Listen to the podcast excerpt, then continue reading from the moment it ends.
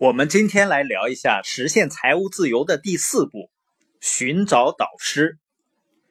我们都应该知道，导游，导游一定是去过我们想去的那个地方，所以他就会轻车熟路的带着我们到达目的地。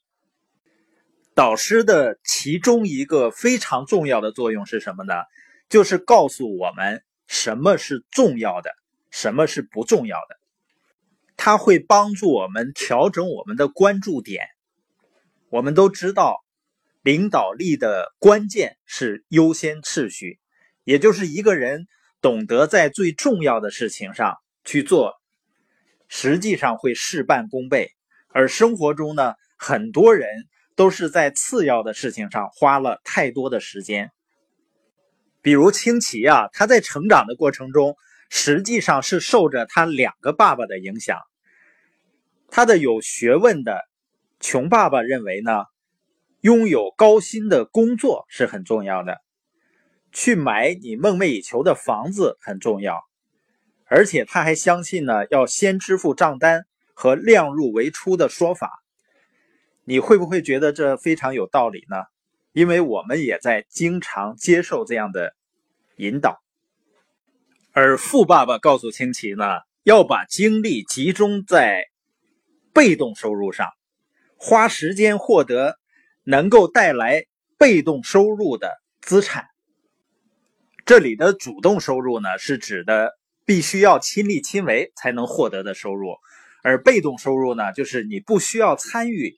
也能够获得的收入，比如房屋租金，或者你的企业能够自动的运转、自动的发展，他就能够获得叫被动或者叫不在职的收入。所以你发现你周围的人他是如何获得收入的，他就会引导别人如何去获得收入。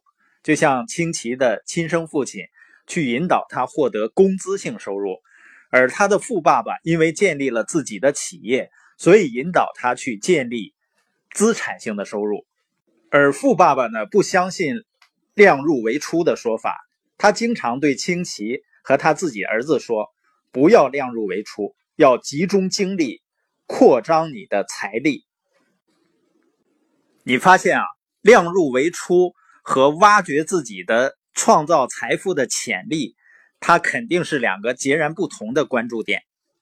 富爸爸建议呢，要集中精力建立资产项目，增加呢来自资本利得和股息的被动收入，来自企业的剩余收入，来自房地产的租金收入。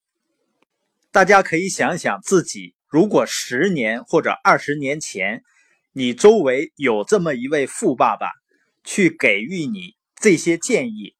你会不会更多的去关注其他方面的收入呢？那现在你的收入比例上会不会有可能会有一部分是来自于资产项的收入，而不仅仅只是工资性的收入？另外呢，富爸伟认为啊，那些努力工作、长期负债、承受着经济和时间的压力，并且量入为出的人呢？是他们自己的孩子最糟糕的示范，所以我们要小心每天接触到的人，要问问自己，他们是不是财务上的好的榜样？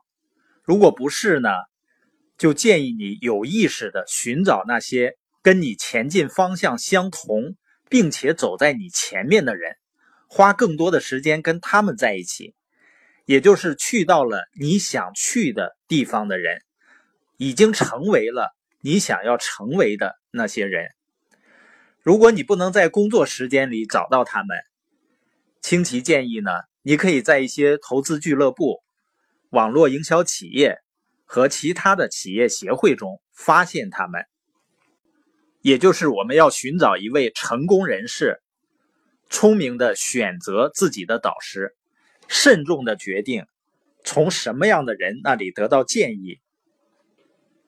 比如说，你明年决定去登珠穆朗玛峰，你要征求谁的意见呢？肯定是已经登过这座山峰的人的意见。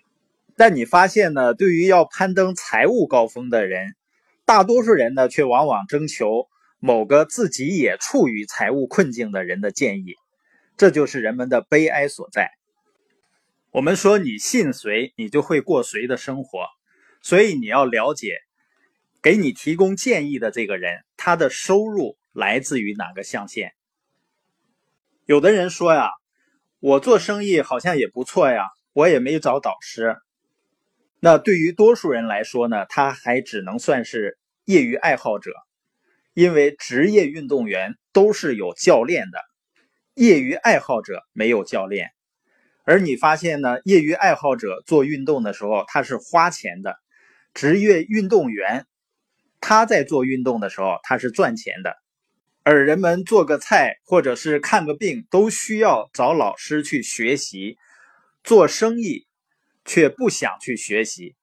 你觉得你在这个游戏中是职业运动员还是业余爱好者呢？你赚钱或者赔钱的几率会有多大呢？所以，聪明的选择你的教练或者导师，这是你能做到的最重要的事情之一。当然呢，永远不要说自己找不到导师，或者说自己没有钱不能去投资这样的话，因为这样的语言会蒙蔽我们的思想。我们要相信一句话：学生准备好了，老师就会出现；梦想准备好了，机会就会出现。我在刚开始进入系统的时候，听到过一位老师的演讲，他讲的很多内容呢，我都不是很理解，但他说的其中的一句话，深深的触动了我。他说：“看看你现在周围。”你最密切交往的那五个人，你如果一直和他们继续交往下去，你五年以后的收入就是他们收入的平均值。我开始意识到啊，我们每个人都希望有美好的未来，但你看一看你周围相处时间最长的五个人，他们就是你的未来。比如说，你周围的五个人。对现在的生活都很满意，而只有你想改变。他们没有错，你也没有错。但是如果你还一直和他们在一起，你的未来是无法改变的。因为一个人想成功的改变未来，就必须改变思想。如果想改变思想，就必须改变交往的人。我以前呀，曾经有一个倾向，就是我想让我的朋友呢去做一些他不想做的事情。我还认为呢，他们应该乐于去做这些事情，做这种改变，然后拥有和我一样的东西。这实际上不是一种健康的关系，因为我们每个人能改变的只有自己。